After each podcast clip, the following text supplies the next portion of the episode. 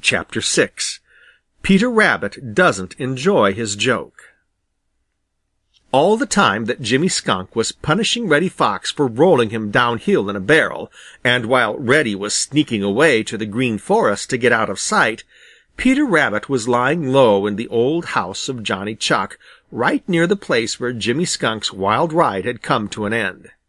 It had been a great relief to Peter when he had seen Jimmy Skunk get to his feet, and he knew that Jimmy hadn't been hurt in that wild ride. Lying flat in the doorway of Johnny Chuck's old house, Peter could see all that went on without being seen himself, and he could hear all that was said. He chuckled as he saw Reddy Fox come up, and his eyes were popping right out with excitement as he waited for what would happen next. He felt sure that Reddy Fox was in for something unpleasant, and he was glad. Of course, that wasn't a bit nice of Peter.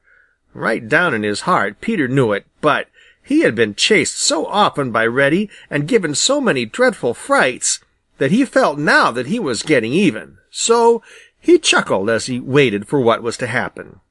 Suddenly that chuckle broke right off in the middle, and Peter cried, "Ouch!" He had felt a pain as if a hot needle had been thrust into him. It made him almost jump out of the doorway. But he remembered in time that it would never, never do for him to show himself outside, for right away Reddy Fox and Jimmy Skunk would suspect that he had something to do with that wild ride of Jimmy's in the barrel, so it would not do to show himself now. Oh, no, indeed. All he could do was to kick and squirm and twist his head around to see what was happening. It didn't take long to find out. Even as he looked, he felt another sharp pain which brought another ouch from him and made him kick harder than ever. Two very angry little insects were just getting ready to sting him again, and more were coming. They were yellow jackets, which you know belong to the wasp family, and carry very sharp little lances in their tails.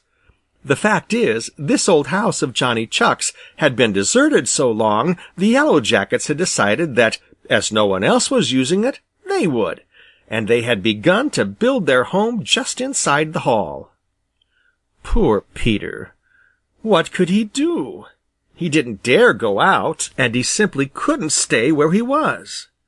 Whatever he did must be done quickly, for it looked to him as if a regular army of Yellow Jackets was coming, and those little lances they carried were about the most painful things he knew of. By this time he had lost all interest in what was going on outside. There was quite enough going on inside, too much, in fact.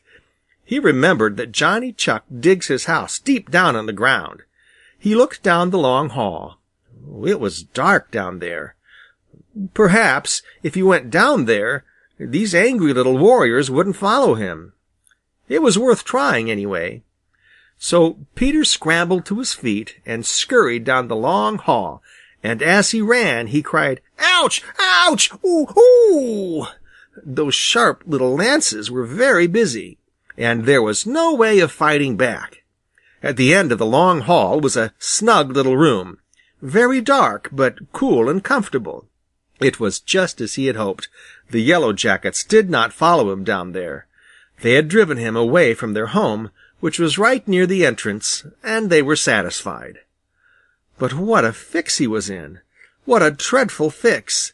He ached and smarted all over. My goodness, how he did smart! And to get out, he would have to go right past the Yellow Jacket home again. "Oh, dear! I wish I'd never thought of such a joke," moaned Peter, trying in vain to find a comfortable position.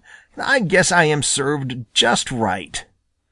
I rather think he was. Don't you? Chapter six.